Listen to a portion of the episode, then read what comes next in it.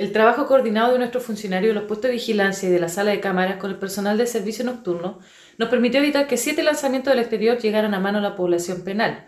En esos envíos logramos incautar un total de 168.8 gramos de pasta base, 130.7 gramos de cannabis sativa y 11 teléfonos celulares. Todos los días se incautan numerosos lanzamientos, pero esta vez se logró decomisar estos 7 envíos que venían con mayor cantidad de droga de lo habitual. Afortunadamente, los funcionarios estuvieron muy atentos y lograron impedir que esas sustancias ilícitas cayeran en manos de la población penal.